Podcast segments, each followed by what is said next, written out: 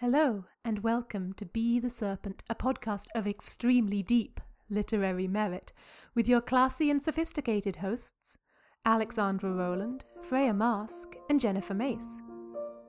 On today's episode, we're discussing Gideon the Ninth by Tamsyn Muir, The Addams Family, and Repo, the Genetic Opera.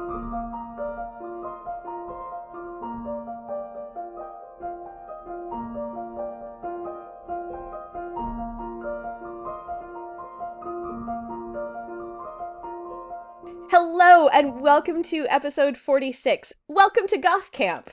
I'm Alex and I'm the Nightmare Before Christmas. I'm Freya, and I am Sweeney Todd, the demon barber of Fleet Street. I'm Macy, and I am the Black Parade. Bye.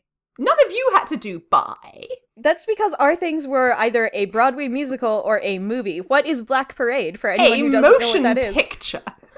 A motion picture. It's by My Chemical Romance. anyway, It's a music video. It's lovely. We are three redheaded fantasy authors. and today we're forcing Macy to cite her sources and we're talking about some goth bullshit and getting real hard on our hashtag aesthetic. Uh, but before we do that, uh, what are we reading, fellow serpents? You may have remembered I talked about a few episodes ago the graphic novel Chronin by Alison Wilgus. So this is the one mm-hmm. that is mm-hmm. Rurouni Kenshin meets the Oxford time travel universe about oh, university gosh. students who time travel to historical Japan and get mixed up in historical shenanigans. And volume two came out recently. It's only a duology, so there's only the two volumes. Mm. It is extremely queer. It is extremely full of feelings. I highly recommend it. It's some good shit. Very good shit. I also read an Australian novel which won the Miles Franklin Award, which is a major Australian literary award. This is mm. a book called Too Much Lip by Melissa Lucashenko, who's an Aboriginal Australian writer. And this is a sort of traditional coming back to a fucked up family situation, you know, unwillingly to escape another situation. But it's got a lot of really interesting things about intergenerational trauma and the relationship with the land. Quite heavy content warnings for like most types of abuse within a family. Um, That said, the voice of it is amazing. It's incredibly funny, like very black humor, but really, really sharp. And I really enjoyed it. And uh, the third thing was Work for It by Talia Hibbert. So, Talia Hibbert is a f- romance writer that I've been following for a while, and this is her first MM romance. This is about a large cordial making woodsman who falls in love with a sarcastic, traumatized city boy. There is a lot to like in this, including sex eh. in the woods, which I would not have thought is my thing. Like, my general approach to sex in the woods is you, David. Bugs. No, but it, it, it works really well. Ew, David. and there's a lot of plant nerdery bullshit, so you would probably quite like this one, Macy. Sounds almost like Silver in the Wood. Yeah, it had it. It's uh, got a lot in common with Silver in the Wood, hmm, but hmm, less magic hmm. and yeah, more more plants. More plants. More plants. more plants, Than and Silver not in like not like dryad plants, but nerdery Aw. about how you like pick elderflowers and making interesting cordials, and yeah, it's delightful. Hmm. I will have to keep that in mind. Meanwhile, I have fallen headfirst into my chemical romance fanfic and have been reading rather a lot of that back to my like circa 2010 reading habits, I guess. Some nostalgia. Yeah, some good good nostalgia. Lots of lots of yeah. Some of it had hamsters, like a lot of hamsters. and I'm You know, If you say things like some of it has ha- had hamsters, that means that the scribes are going to go find that and they're going to make me link it in the show notes. I uh, listen, scribes, darling scribes. Some of it had hamsters. Um, Good luck, scribes. Have fun. good luck, have fun. It's a quest. Meanwhile, I have also on my actual like uh, adult professional literary writer human reading um been reading my agent siblings book The Monster of Elendhaven by Jennifer Giesbrecht. And it's a novella that just came out I guess a couple of weeks back when we launched this from tor.com and it is about monsters and plague and all sorts of delightfully terrible revenge things in a decaying city on the edge of the Arctic, and everything is Nice. guilt and falling apart, and it's great. It's peak peak goth bullshit. Nice, nice. Uh, and I finally broke out of my Thor Loki streak. Uh, thank God. I don't know why I'm reading so much Marvel fan fiction. I'm glad to be done with it. I had to sort like I decided that I was going to be done with it. I was like, shit, I have to break this streak. What could I possibly read to break this streak? And I was like, I know, I'll go back to a previous streak. and so now I'm back on my Dragon Age Inquisition Oh, for bullshit heaven's sake! and reading some more Iron Bull Dorian fan fiction, like just some old nostalgic favorites. I have a question. You have a question? Can I request person of interest next? Ooh, I could go back to person of interest next. You can just yeah, keep throwing been- old things in front of your path and be like, now step to this one, now step to this one, and then we'll sneak in something new and you won't notice. Yeah, yeah, yeah. Uh, it has been a while since person of interest. I think I would enjoy that actually. Um, what else? I listened to uh, some more of uh, Game of Kings by Dorothy Dunnett, and uh, that was great. I'm making my way very slowly through it, uh, and now I have to check it out from the library again. Sigh. That is the traditional but- way to get through Game of Kings the first time. Yes, yes. But like the big thing this last uh, week or so has been that I started watching Lucifer, and I have been binging it while working on some fiber arts. And I'm up through like about halfway through season three, I believe. Goodness. Uh, so doing pretty well. If you haven't watched that, it's on Netflix. It is a show about the actual devil, uh, Lucifer Morningstar, who has uh, decided that he's done ruling hell. He's tired of it, so he moves to LA and becomes a uh, consultant with the local police department. I think he and- runs a nightclub, doesn't he? He runs a, he runs a nightclub. Yep, and uh, he has the magical power to get any person to reveal their deepest desire to him, except for his police partner Chloe, uh, who for some reason he cannot get to tell him. Like he has no he has no powers over her, and he's very confounded by this. and like deeply into it. He's a little bit into it. He's like intrigued. He's like bothered about it, but then he's like, "This is kind of cool." Uh, And then they become friends, and they have some sexual tension, and then they make out, and then they go back to being friends, and the whole sort of like on again, off again thing as you do. He also discovers that usually he's invulnerable. Like you could shoot him, you could do anything, and like nothing hurts him unless he is within proximity to Detective Chloe. In which case, he can totally get shot and die whenever he's near her. Like he's in physical danger when he's next to her. So that adds an interesting element as well. Uh, and it's lots of like really, really good relationships in this show. One thing that I really love about it that I don't see a lot with police procedurals, um, and especially this like uh, episode of the week kind of police procedural, is that a lot of times it focuses just on the two main characters who have the uh, love plot together, the the unresolved sexual tension. But this one has tons of secondary characters as well who get tons of development and interesting interactions with each other. So highly recommend. I will stop talking now. Macy, you have some news for us, I do. Well, not for you two, right? For the dear listeners. for, for, for, our, for our darling audience. So, darling listeners, um, your serpents are confoundingly to ourselves being vaguely more organized than usual, mm. which means we're recording ahead of schedule, which means that we are announcing that it's going to be the extravaganza soon, sooner than normal. Woo! And Woo! so we decided because it is a very special Serpently extravaganza, it is the episode 50 extravaganza coming up, which means nearly two years of peak Astolat bullshit and dick jokes. Like Yeah. so many dick jokes, y'all. Um, so we thought we'd do something cool and special, and we are going to be taking questions, agony aunt style, about your favorite characters. So, please write in and send us all sorts of hilarious hijinks and confounding problems, and we will do our very best to be deeply unhelpful about them on air. Yeah. Uh, We And have this- not actually we have not actually recorded or we have not actually scheduled when we'll be recording um the episode 50 extravaganza. It'll be sometime in Nov November. yes. So, uh this is episode 46, is it? Yep. 46. Yes. Um so let's say get us your questions by November 15th. Do you think that would be enough time for them? should be. Yep, sounds good. All right. So, yeah. We are going to be um if you think that we're going to take this seriously, darling listeners, I don't Then know you if haven't- we've met. Yeah, exactly. Like I don't know if you've been listening to this podcast long long enough if you think that we're going to be giving any It's going to be advice for the fictional era. Uh yes, that was a Mabim Bam reference.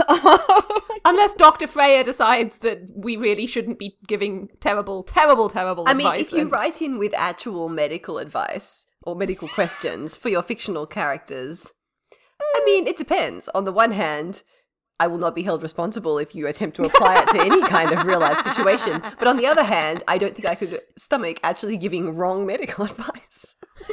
Here's the two things that I have to say about that. First of all, if you write in with a medical question for these fictional characters, I will offer I or Freya or Macy will offer you one of two answers. One, huddling for warmth heals everything. that is not true. Anything that huddling for warmth does not I fix can tell where is this is fixed by going. anything Yeah, that is fairly, cannot be cured. evident. Not everyone Anything that cannot be cured Not everyone has a by huddling for warmth is cured by magical healing powers. Not everyone has a cock. Alex. It can be it can be a strap on. Not everyone carries one of those around with the. Listen, can we have a fucking? Not everyone episode? carries a first aid kit, Macy. You've just got to be prepared. Not all first aid kits have penises in them. Well, I'm that's, sorry. That's just a I that's just an oversight. I don't know how to break this to you. Dr. Freya has certain particulars about her own medical kit that we will leave between herself and her patients. I would like to remind everyone at this point that Dr. Freya's daemon is two snakes fucking a You're stick, not and I don't I think that's all we need to say about that topic. Indeed. Darling listeners, Anyway. Let us please move on. send us your questions by email, by Tumblr, by Twitter, by Discord, and by Pigeon. Not by Discord. Not by Discord. Anything but Discord. Thank you. Anyway, let us move on. And I want to ask the question because I feel like it is probably Alex who wrote this answer in the document, and I want I want to hear them say it aloud. Okay. Okay. So, the title of this episode, Welcome to Goth Camp. What mm. manner of goth are we talking about here? What is this episode focusing on? Well, this episode is not just goth, but excessive baroque fucking Notre Dame high gothic aesthetic bullshit. Is that pronounced aesthetic or is it aesthetique? I believe Because it may have- be aesthetique. I put in some extra letters, darling listeners, just for the non-Americans. It ends in a Q U E instead of a C. Aesthet- aesthetique. Uh, Um, le, let's le call- Notre Dame, le- l'esthétique de la Notre Dame. Is that like the written equivalent of onomatopoeia? Gesundheit. when you start adding QUEs to the word aesthetic. Listeners, we are going to be on some peak bullshit here, and it's going to be real Draculaean. So let's just jump into the first episode, or Tent the pole? first tent pole, rather. Jesus Christ! Can oh we have like nowhere? stakes in this episode? Like tent stakes or like. Oh, tent stakes. like yeah, like coffin nails? Sure. Sure. What's the first nail in our coffin, Freya? Excellent. That's a good Very one. good. Our first coffin nail of the week is the 1991 Pound in that nail, Freya. Pound it. Nailed Pounded- it. Yep, nailed it. Perfect. Are we done it. with pounding jokes? Can we move on? No, never. No. This is the episode now. All right, is the 1991 film of The Addams Family. So, for anybody who is Yay! not familiar, The Addams Family was originally a series of New Yorker cartoons, which then became an, a TV series. I think there's been an animated series at some point. But there was a hmm. fairly well known t- movie adaptation in the early 90s. And this was the first time that I had seen this. So I was very happy to have an excuse to watch it. It is about a family of happily macabre weirdo people who live in a giant crumbling mansion and just go about their gothic life. And Are really, they people? people slash beings. and the focus Yeah. of the film is about one of the family members, the long lost Uncle Fester, coming home and query he's an imposter who is after the family fortune and The family jewels. the family jewels. Yes, thank you, Macy. and it is a complete romp. I really enjoyed this film. Yeah. Yes, it was so much fun. And also, it introduces to us Wednesday Addams, aka one of the best characters of all time. The best character of all time.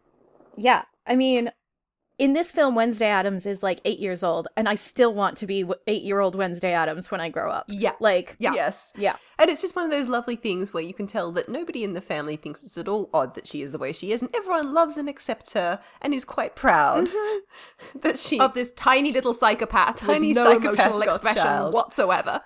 The really cool thing about this um, franchise, shall we say, as a whole, is that like when it was first invented in, I think like the 1950s or something, it was supposed to be a subversion of all the tropes, and the tropes were like, oh, you know, there's this sort of husband who isn't really around and he's like the head of the family and he uh is the the man of the house and he and his wife like have hilarious fights with each other and snipe at each other all the time and don't really like each other uh and so like by just subverting all of the tropes at the time we end up with this actually really beautiful very close and healthy family bond Did you know, like, the original one, the black and white one, Yeah. all of the stuff was, like, pink? Yes filmed in pink because that was showing up on the the black and white film better than actual black and gray shades Because I think that the thing with this movie that we really, really, really have to talk about is the visual aesthetic. oh yeah. Oh yeah. Like, it takes place in this mansion with turrets and spiked gates, and when you go mm-hmm. through the gate, the gate tries to bite you and, like, rips your clothes if it doesn't mm. like you. It's it's a perfect exa- it's like a perfect visual representation of like the haunted New England house. Mm. Mm. And it does something very clever in that it sinks you into that aesthetic very early and it keeps you in it until you yourself have started to think, well, this is normal. This is this is just daily life. And then it drags you out for like parent teacher night and a school concert. And everything just seems mm-hmm. so ridiculously garish and like silly and why are these child children singing like flowers and it, you realize that the movie has just gently been normalizing the aesthetic for you to the point where now you're on that other side of the coin. You think well this is obviously how life is meant to be. And so you're seeing from the addams perspective rather than everyone else's which is oh my god these family is so weird. And one of the things that I loved about this film is the moment of, you know, the moment that we have in the, what's what, what's it, um, Save the Cat beat sheet, where you have the moment of deepest despair when all is lost. In this film, it involves the family losing access to their mansion and having to go live in a motel and sell Yep. lemonade. And, And get jobs. and get jobs and it involves the deeply glamorous Morticia Addams like trying to become a nursery teacher. And all of the children that she teaches just like breaking down in like gales of tears. i actually found this very interesting coming from the perspective of having recently watched all of Schitt's creek because Schitt's Creek has Oh, exactly the same thing. It has the, you know, the loving husband, the glamorous, slightly ridiculous but amazing wife, and the two children, one of whom is a sarcastic gothic monster, except it's David rather than Wednesday. yeah. Holy yeah, shit. Yeah. so if you think about David uh, David Rose as the spiritual heir to Wednesday Addams, Holy fuck, Freya, you just blew my mind. I feel like I entirely reject this based on like base competence levels. Oh yeah, no, sure. Wednesday Addams could walk all over David Rose in terms of competence at life. And that's the thing; it is a different narrative trajectory. The whole point with mm, mm-hmm. the with the Schitt's Creek is that that family has to grow outside of their environment, whereas the whole point of the mm. Addams family is that they are happy and thriving within their environment, and we want them to mm, return to their crumbling Gothic mansion and be happy again.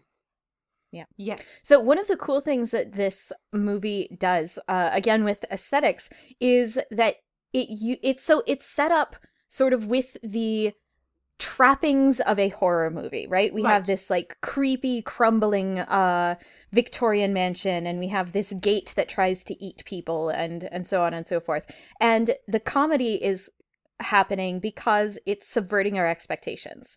Um, because we have all of these like very haunted things happening, and everyone is just sort of treating them as like, oh, that's normal. That's just a thing that happens. Yeah, but also just like a, such a like loving way that they raise their children and like accept what they're interested in, and like Wednesday is trying to electrocute her brother, and her mother is like, "Are you trying to do that? Let me help you make that better," and then just like helps her make it a little bit better so it'll electrocute him better, and Yeah. it's just this like model of kindness and lack of conflict in the family unit itself that you don't Mhm. really see very much. No, and the story is about somebody who is infiltrating the family from his own sort of dysfunctional family unit of himself Mhm. and his terrible mother, who Mhm. actually realizes that these people are loving and that the atmosphere within the house is one that he wants to live in forever. Yes. Which is lovely. yep. It's not. Also, shout out to Gomez Addams as just being the ideal husband. Like, Everything about Gomez great. and Morticia was just perfect. yes. Ah. Just yes. so Uh, perfect. I think I think Morticia Addams is the one that I actually want to grow up to be rather than Wednesday Addams. Like cuz Wednesday's great, but like Morticia, man, just like I want to go around in like long black dresses with like a bar of light across my eyes and the rest in shadow. God, yes. I mean, that's Goals. fair. But have you seen the grown up Wednesday Addams videos? yes. I have not. So good. Oh, Freya. Freya. I think I saw some gifs on Tumblr, possibly. They're a problem. They're real good. Uh, so Wednesday Addams is is grown up, right? And uh, like she's dealing. It's like little little s- uh skits, right? Each of Yeah. them is less than five minutes long. Uh, and so in one skit, Wednesday Addams is walking down the street and she gets catcalled. How does Wednesday Addams deal with something like getting catcalled? The answer is hilarious. the answer Yeah, will shock you. great. No, it won't.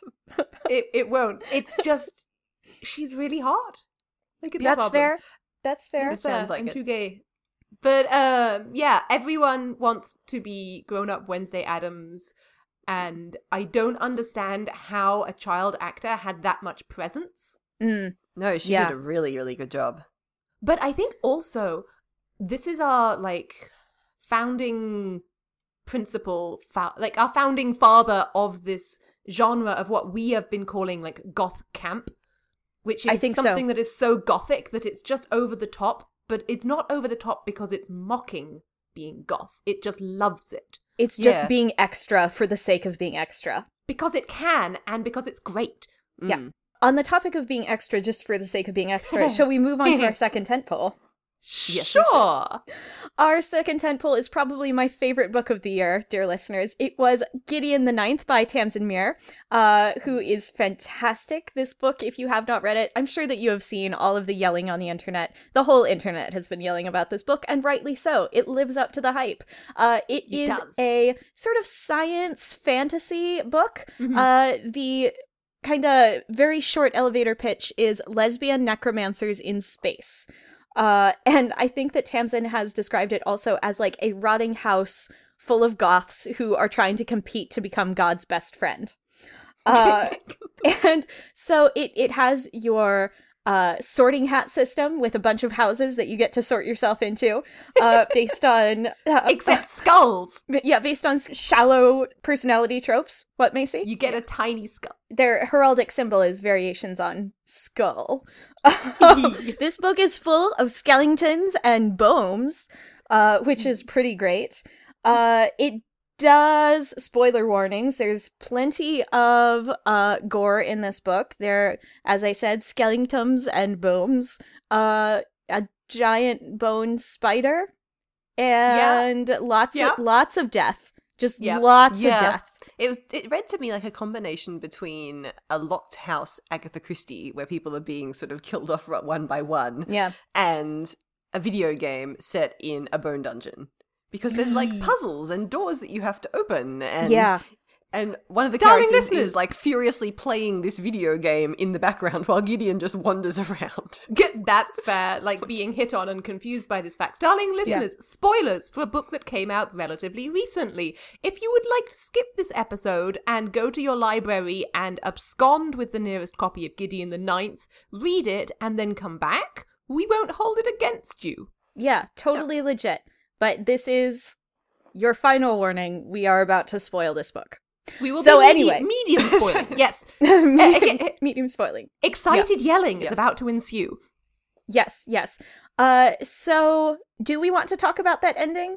No. I didn't think I didn't feel like we needed to, which is Okay, why I was like, "Why are we doing all of this build-up stuff?" Because you're like, "Let's just leave it." Yeah, Let's just leave it. Yeah. Uh, so Freya has a question here for us. yes, I was thinking about this when I was thinking about Gideon the Ninth and also the other tent poles.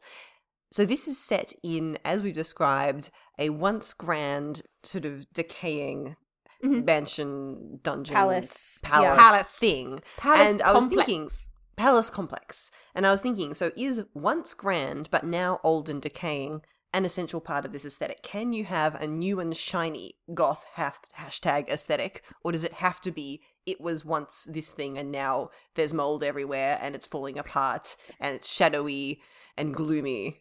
I think that is a fantastic question. I think that once grand and now decaying is an essential part of the aesthetic. I think that new and shiny gets more into emo and or possibly cyberpunk.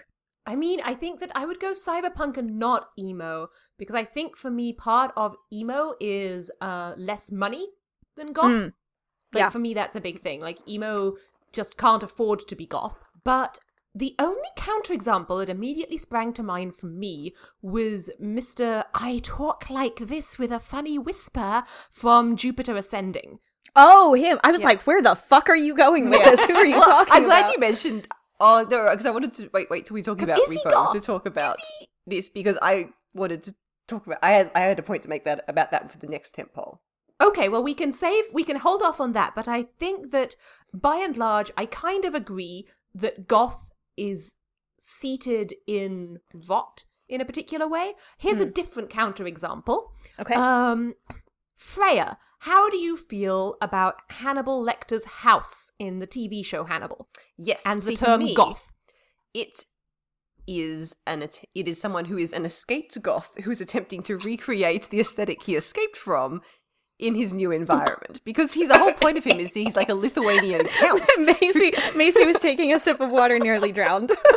an Escaped goth, Freya, and an he's an escaped escaped goth. He, he's a Lithuanian count who grew up in like a giant palace in the wintry woods, and everybody got murdered, which is like the most high gothic thing you can possibly That's imagine. true. And he He's has escaped. He, yeah, yeah, yeah, and he has come to Baltimore to Yeah, he's come to America. He's come to the new come to world. America to to the new world to be the new world Dracula, and he has surrounded himself with the modern version of that aesthetic. Right. And so, um, if you haven't seen the show Hannibal, um, if you have any tolerance for gore and horror whatsoever, please watch this. It's, Oh, it's so good. amazing. But uh, he has this mansion and he fills it with antiques and like there are skulls on the wall, but like hashtag artistic.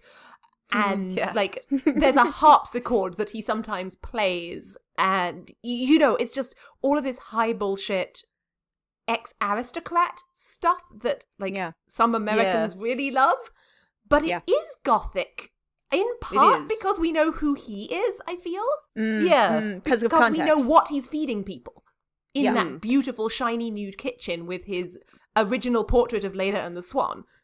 Yeah.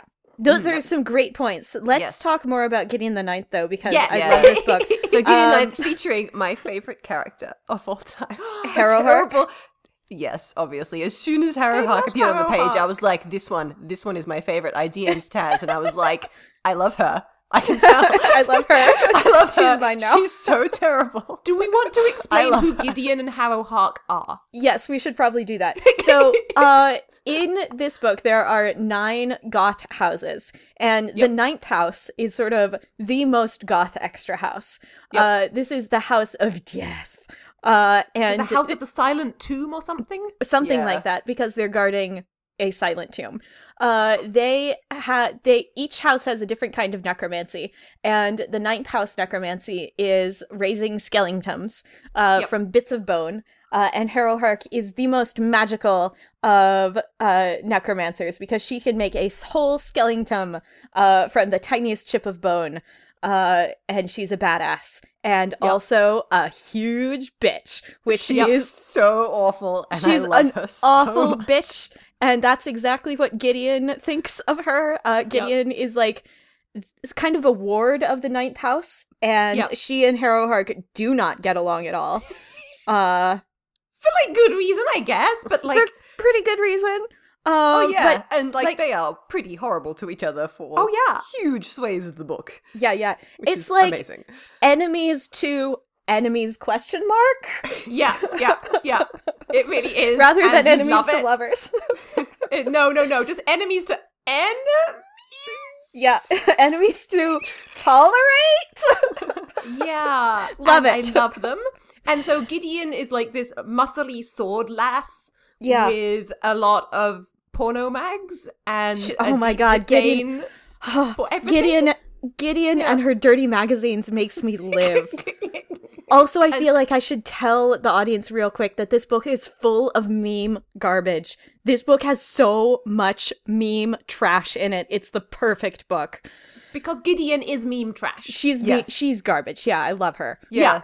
Yeah. Yeah. It is basically the it is the epitome of while you were being heterosexual, I studied the blade. A meme Yes! which actually appears on yes. page. Yeah. Yep. Yep. Yep. Yeah. Yep. Ah, beautiful. Uh, and Harrowhark also wants to be Wednesday Addams when she grows up, right? Oh yes. Yes, that was my understanding of Harrow because she's someone who's trying really, really hard to be that emotionless, you know, Yep. perfect shell of competence and darkness. yeah. Uh, except she's just I am the knight. I am the knight, except she spends all her time instead being frustrated at the incompetence of other people. She's Yes. nerd. and She's and a also nerd. her own She's a feelings. massive she is a massive nerd. massive nerd, and she's surrounded by idiots. She spends all of her time reading obscure books in order to solve puzzles. Like literally, yes. all of her time is that. Yep. Yeah, Yep. yeah. She And is then like the lying biggest about it Ravenclaw to others. secondary you will ever meet. Oh yeah, And she she hates her own feelings, but she does have a lot of feelings. she has so many feelings. It's a great fucking book. Also, very, very good. let me see if I can do the small caps. Magnus know!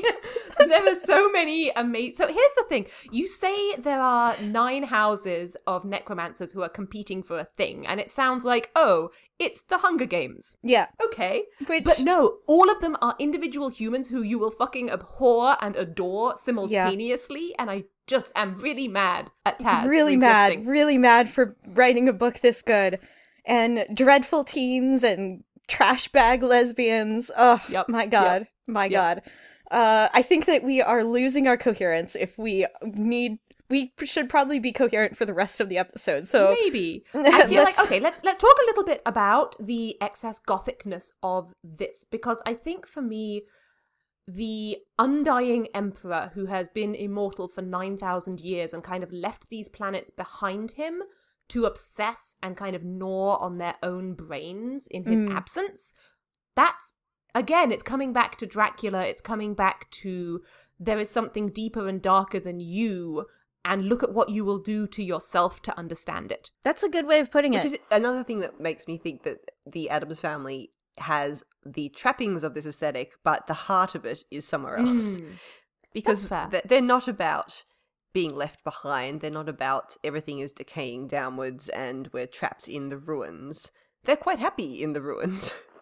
You know, I read an amazing fic in which Ianto from Torchwood is an Addams family relative. oh, fun. Tell me more. It's super awesome, and uh, we'll have to set the scribes to find it because I cannot remember the name. But essentially, its thing was that Addams family members have a certain immortality. You can electrocute them, you can murder them, you can drown them. They'll just pop right back up and say, "Thank you, that was fun. Can you hurt me more next time?" Um, because they've removed their soul, and Ianto has put his soul back in in order to fake being human.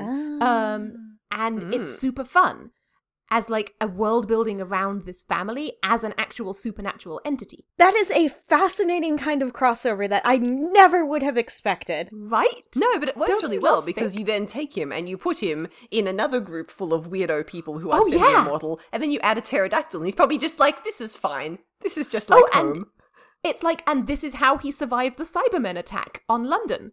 You know, he took his soul out, Ah, that's pretty nifty. That's pretty fucking nifty, though. right? Yeah, it's great. I like would that. read that. Yeah, you should. So Shall shall, we we, go on on to to our our last tent- tentpole? Yeah. Jinx, yes, we should. So the next tentpole is. I can't call it one of my favorite movies with a straight face. But listen, you guys, it's so good. This is the movie Repo the Genetic Opera, and it is absolute trash. Trash, Like- garbage. like- Darling listeners, have you ever been dragged by a college friend to a midnight showing of. Fuck, what's the one that everyone's been to? Rocky, Horror Picture, picture yes, Show. to Rocky Horror, Yes. right? And you're like, why are you doing this to me and why is there toast happening? Yeah. this is basically that, but with less comestibles being thrown at you. It's less funny be- though. I would be very interested to go to a, one of those live screenings of Repo to find out what actually happens oh around God. it in the cult following. Yeah. Yeah, this is this is a movie in which Paris Hilton, as a spoiled heiress, has her face fall off. Yeah. Yeah. Yeah, So- okay. yeah. There's so much gore. Like every So single much trigger gore. every single trigger warning. Like like we're talking explicitly blood gushing and surgery and, And dead completely bodies. anatomically incorrect organs being pulled out of people. Oh Yeah. yes, That's the part that bothers Freya most is the anatomically incorrect I incorrect watched this organs. movie last night with my sister, who is also a biologist. had had a gin and tonic, and we, we were sitting there being like, "What is that? That doesn't even look like a real organ. Where's the mesentery? Why does that I heart love- look so neat? Why did that happen?" My favorite bit was when um singing Giles pulls like what's meant to be a spine from the back of someone and it looks like one of the aliens from like the Faceburster aliens. Yeah, And yeah. yeah, Yeah, we couldn't work out what It's that like was. We thick. like, I think it was meant Well, to be I a mean- spine. It was Oh, meant to be a spine. It was meant to be a spine. Like it was not the size of the spine. It was more just that everything about He the looked like a anatomy in this movie is hilarious. Macy, do you But- want to tell us do you want to tell us what this movie is about? So, this movie is a near future dystopia in which the world suffered a plague of organ failures, and from the midst of this plague, one man rose up, Rotti Largo, rose up and um, pioneered, I guess, like super accurate transplants without compatibility, must have been what it was. Like, the movie doesn't bother to tell you why. With this company called GeneCo, um, and perfects these basically organ replacements so that people can survive the plague. And 20, 30 years on from then, everything about surgery has become fashion. And there are like advertising campaigns about having the perfect interior organs and like beauty is on the inside, and then like a picture of an x ray. Um, and so everyone's getting plastic surgery for fun. And they have made it legal to repossess organs that you can't pay for. So one of the main characters of this movie is just running around murdering people and ripping out their organs. And that's yeah, legal. He's basically Yeah. corporate Hannibal Lecter. Yeah, except Yeah. he doesn't eat them. It's basically a horror movie about the American healthcare system, let's be honest yeah. here. yeah. Yeah, it kind of is. And Yeah. the main character is this like perfect, delicate, um, pale goth Waif. girl. Waif. Yeah. Such a waif. Uh, and you're like, okay, sure, the movie is real white already, and I guess they're going literal with that. And then the Mm. movie is like, but we're gonna tell you it's because she has a blood disease. And also she has no hair, that's a wig. Yeah. So I'm like, okay, that's even more goth. Nothing true. more goth than having a blood disease. Oh, and for some utterly inexplicable reason, there are like creepy Victorian holograms everywhere. yeah. Yeah, of her Yeah. dead mother. They have like 30 pictures of her dead mother all over the fucking house. Look, it's I real think weird. seventy-five percent of this movie can be summed up as for no explicable reason. You're not like wrong. for no explicable reason, Sarah Brightman Also- is there. also, found- it's it's a musical. Yeah, it's, It's a, a musical. musical. And I'm trying to work out did they just like did Sarah Brightman just appear and they were like, "Would you like to sing?" Because honestly, as someone who rewatched a Sarah Brightman live concert DVD quite a lot in her youth, Sarah Brightman's on stage concert aesthetic is essentially the same as the mm. aesthetic of this movie Yeah. which Yeah. is hilarious to me because she has those like gothic dark curls, that really overdone eye makeup, that you know white as white complexion, and she wears incredibly large like feather covered black things and suspends herself and sings. So I think That's they just true, took, that all they just took. Sarah Brightman as Sarah Brightman and were like, "Would you like to sing in this movie? We'll give you some like cybernetic eyes." Yeah, Here there's like go. a showdown at an opera, which is also peak traditional goth. I think we had a thing. traditional goth. we like you know phantom of the opera a little bit of that there's uh family secrets in a decaying mansion in which the child has been locked for 17 years Yes. And I got five minutes into this movie, turned to my sister and went, Oh my god, it's Jupiter Ascending. but Jupiter Ascending took this and added sequence because it's about these three terrible children of an empire that uses people's bodies to achieve fair. immortality. And this, like, you You're know, young girl who's been thrust into it and is actually going to inherit. So I was You're- like, you're oh, not wrong. You're not wrong. You're It's not the wrong. same thing. Freya's bringing like all of the galaxy brain moments this episode. Yeah, it's weird. right. I had I meant to research this and I did not, but like while I was watching this, I was like, are they doing like a sort of weird commedia dell'arte kind of thing with the Largo family? And then I was like, I'm gonna have to look up the Wikipedia article, and then I forgot. Yeah, yeah, that's fair. I will But that's also why I was note- saying. Ah that you I was going to say, Macy, that's when that's when you mentioned um, Jupiter Ascending earlier. I was like, absolutely yes, because Jupiter Ascending is the goth aesthetic, but removing the black and adding huge amounts of sequence. Yeah, it's Yeah. super funny because it is and it isn't. Jupiter ascending is like all you remember when in the um in the fairy tale episode we were talking about the skeleton of a fairy tale, right? The the bones on which Snow White hangs that if you used those bones again you'd figure out it was Snow White even if she Mm. was cybernetic. Right? Um I feel like Jupiter ascending has so much of the bones of a gothic epic you know the the family empire and the blood of people for everything and all of this Mm. stuff but it paints over it with none of the visual aesthetic or like it translates all of the visual aesthetic into pure space opera and i think it's super Yes. cool Yes, absolutely. apart agree. from the wedding which is peak goth like the wedding in jupiter ascending is so fucking gothic Mm. oh yeah, Mm. and like With everything dress? Eddie Redmayne is doing. Also, That yeah, yeah, yeah, that's fair. I will also note we've used up most of this episode already, like joyously squeaking about our tent poles. Whoops. fine. so shall we talk about gore? Let's talk about some gore. okay. Do you need it to be hashtag aesthetic goth camp?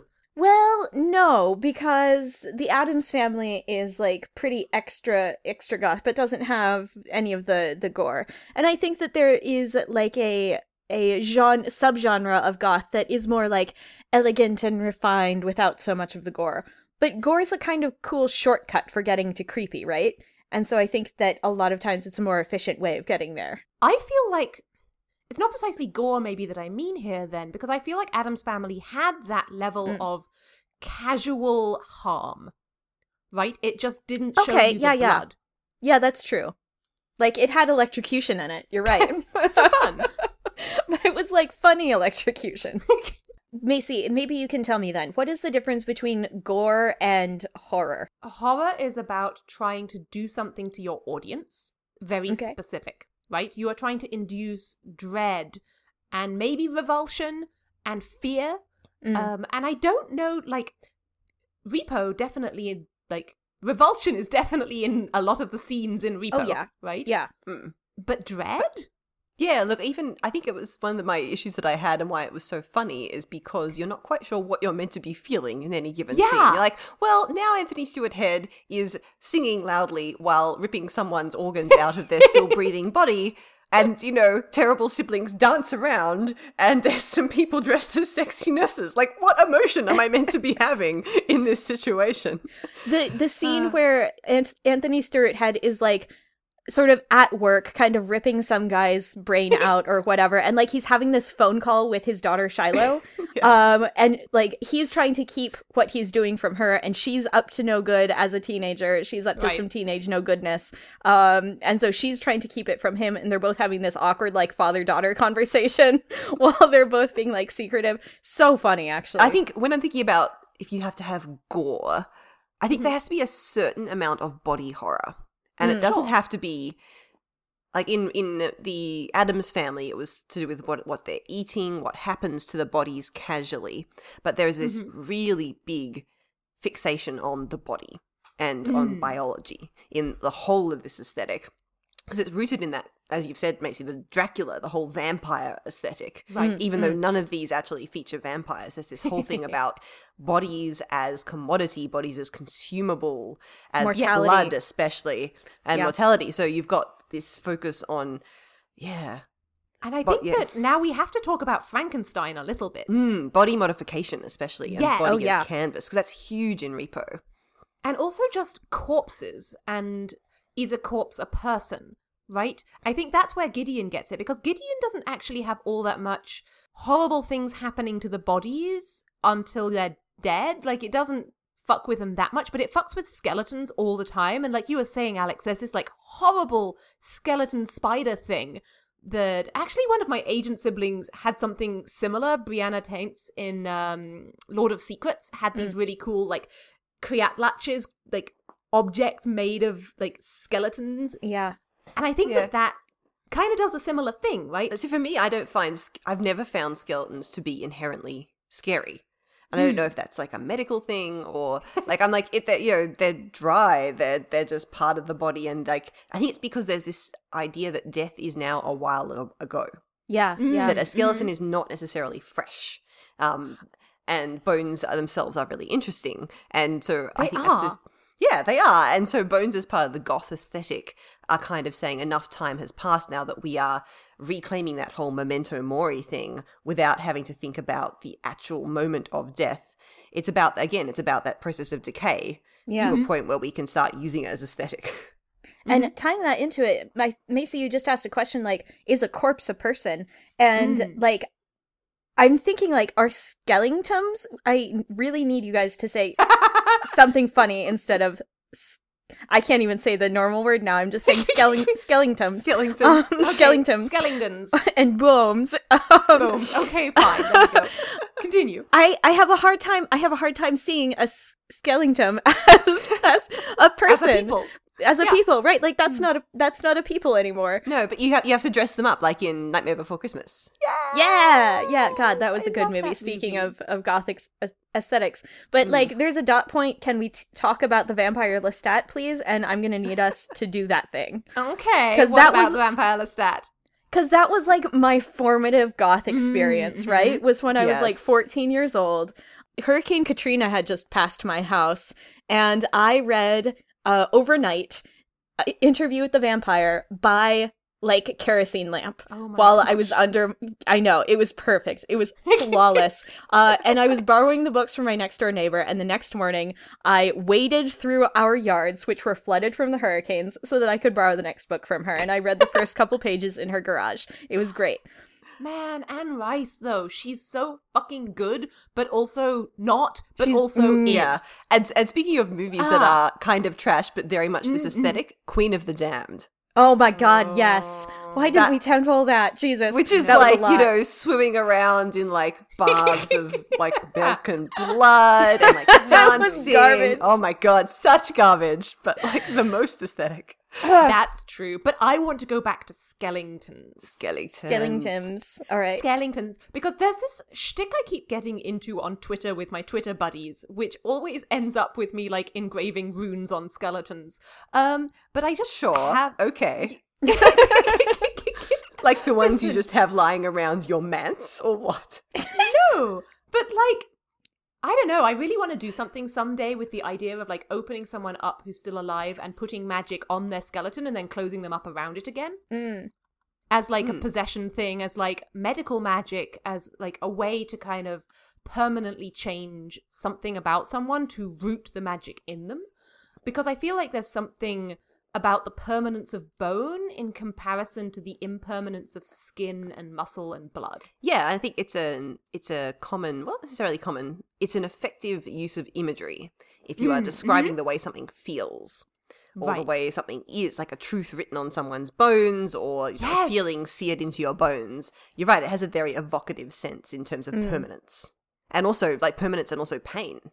Mm, Like you think about, you know, oh yeah, carving something into the skin, but if you're going into the bone, then it's deep, and the Yeah. pain What- is deep. I want to talk about something actually from The Monster of Elendhaven, which I literally just read, so you two haven't had a chance to.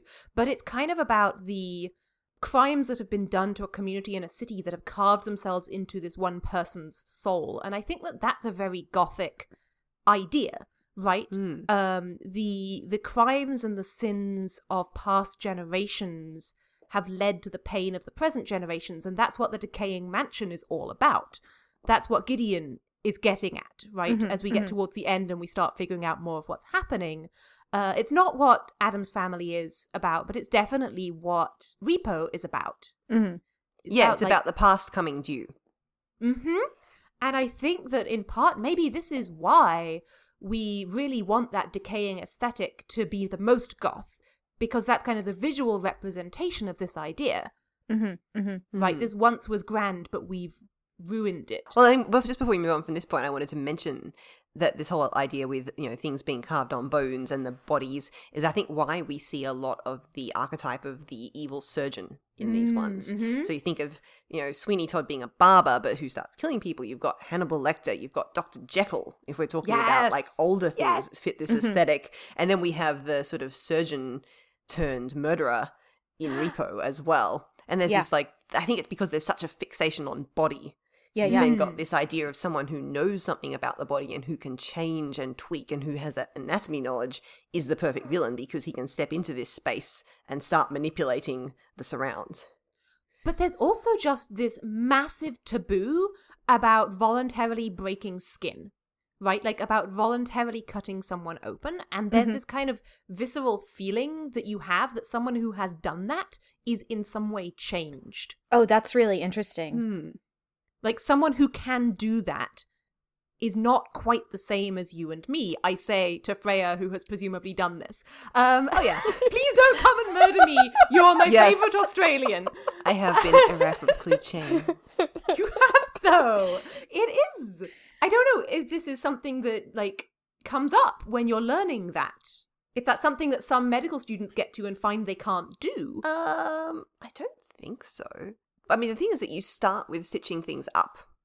Okay. Oh, so it's thing. putting things back together. So you start with putting things back together. So you learn to suture set lacerations. You learn to like do excisions and, and suture them up on models usually. But Mm-hmm, also when you're just doing things, you start with you know you're standing in surgery and the surgeon turns to you and says, "Would you like to close?" Which means do you want to do the last layer of either staples or sutures.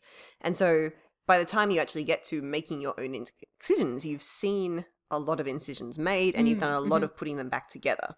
Sure. So I guess from like a philosophical standpoint, you're making an incision and breaking the skin in the full knowledge that you are going to fulfill the contract that is being medical and you are going to mm, put the thing back together. and so that's what these surgeons are violating. Is that Yes. contract? They they are violating the contract because they're not putting the person back together again. Mm, that's a mm-hmm. really wonderful and like kind of poetic way of looking at it, Freya. I had not thought about it that way before, but that's when you made me think about it. I'm like, yeah, that's pretty much how it works. That's pretty cool. Yeah. But I mean, That there is is something cool. deeply not enjoyable but satisfying in cutting things open. and now I'm scared Three again, minutes so ago. That's fine. Three minutes ago, fine. Macy's like, I think that like it might change you to to be a person who could do this, and Freya's like, No, I I don't think so. Oh, no, I never said it wouldn't, but I think again, it's coming from that point of I am doing this, but I know how to reverse it. Yes, Sure. that's fair. That's fair. Sure. Anyway, and yeah, and then you get, and now this is making me think of um, Joan Watson in Elementary and Oh, yeah. having lost a patient on the table and how that kind of like she didn't Fucked manage to make it back, but she Yeah. didn't manage to put it back, and now so she goes to solve these murders instead, which has some poetic something something. Yeah. yes. Uh, we are running low on time, but I know that Macy especially wanted to have a fun facts Black Parade corner. So Macy, I wanted to Take it away. about. I want to talk about mid and late thousands emo culture, right? Yeah. And I know Freya maybe more than Alex was in this as a teen. no, basically, No? Listen, Evanescence. Literally evanescence was as far as it went. I mean, that had an effect on me. I wore a lot of black and silver jewelry as a teenager, yeah. but it was literally evanescence, and that was where the level of my knowledge stopped. Mm, my that's fair. best my best friend was like a hardcore goth when I was a teenager, and so like Mm-hmm. I just sort of inherited a bunch of music from him and listened to some of it, but I was mostly in it because I was friends with him rather than because I was actually interested in it for myself. That's Okay, fair. so educate And us, I think Macy. that there's yeah, there's like there's there's goth and rock music and goth music and like Finnish death metal because it's always fucking Finnish. Don't Yeah, ask me why. yeah. Because the because Finns. because the Finns. Uh, we love the Finns, darling Finnish listeners. We love you. Don't murder us. We do Um, actually en- genuinely love the Finns, though. yeah, no, his Infernal Majesty is a great band. Like, oh, it's a that was band. a good band. That was I genuinely saw a good them band. live. Ooh. Mm, Tell I us al- about tell us about Black about Black Yeah. Though. So you have this tradition which stretches back a while, and then in the mid thousands, early thousands, you get people like Green Day, right? And the Yeah. used stepping in and putting punk together with goth. And from that, you get My Chemical Romance, Fall Out Boy, Panic at the Disco, Bless Their Strange Little Hearts, um, and Mindless Self Indulgence, all of those bands, the bands that then became Bandom. And I got into these because of fanfic and because of fandom. I was a pretentious little classical music brat at the time, and the first time someone played me a My Chemical Romance song, I was like, that's not singing. Because I'm like, he's like screaming. I'm like, that's not art. we were all that pretentious little shithead Yeah, when we were yeah, teenagers. yeah. But the Black Parade, the music video, is exactly this kind of peak goth aesthetic Mm. bullshit, right? Oh, yeah, I mean, Freya, you you were saying about Oh the yeah, medical it's side. got it's got the weird starts in a hospital with the strange expressionless nurses. It's got Yes. gas masks, which seem to be a key part of this aesthetic for reasons. Yeah. Ah, and I love it. But then there's the fic as well, and like we don't normally talk much about RPF on this fan on this on this fandom on this podcast. but there's this one fic in My Chemical Romance in which one of the band members in an AU where none of them are band members um suddenly gets stigmata and like on his hands. no, all of them. All Oh. of the wounds of Christ, one after another, and is like bleeding and probably going to die from the one that like stabs him in the side. Oh shit. Wow. And so Frank gets stigmata, and Gerard Way is a priest who has to like defeat the demon, and it's Hmm. even more peak goth bullshit. Because we haven't actually talked much about the intersection of this particular aesthetic with like religion and the Mm. Catholic aesthetic, but there's definitely some yes. ties there. Yeah. We are talking about like Notre Dame at the beginning and this whole idea Yes. of like the decaying religious monument. And the body and blood of part of. Christ. Yeah. and the body and blood of Christ. Very gothic. And, and you know, statues of Mary crying blood. And um, all of the martyr saints, you know, what's her name with her breasts on a plate, and Mm. Santa Lucia with her eyes that she'll offer to you. Um, Mhm. Yeah, and, And- actually, um, Aliette de, de Bodard's Dominions Mm, of the mhm. Fallen series is very much this aesthetic. It's like Okay, post-apocalyptic Paris, fallen angels, crumbling Oh. cathedrals. Yeah, I love it. And I think that, like, in architectural terms, Gothic means something different, right? Gothic, a Gothic cathedral is a gorgeous piece of work. It's a piece of art. And I think it's really funny to me that current day goth is so far away from that in a lot of ways, and yet that's perfectly part of that aesthetic anyway. Mm, mm, yeah. You know, gargoyles and intricate carvings so far above the human eye that you couldn't possibly see them unless you had wings. Yeah. And ornamentation just for the sake of ornamentation. Mm-hmm. Yeah. And also standing for centuries, even if unloved, with like the fabric decaying around it, but the stone still strong.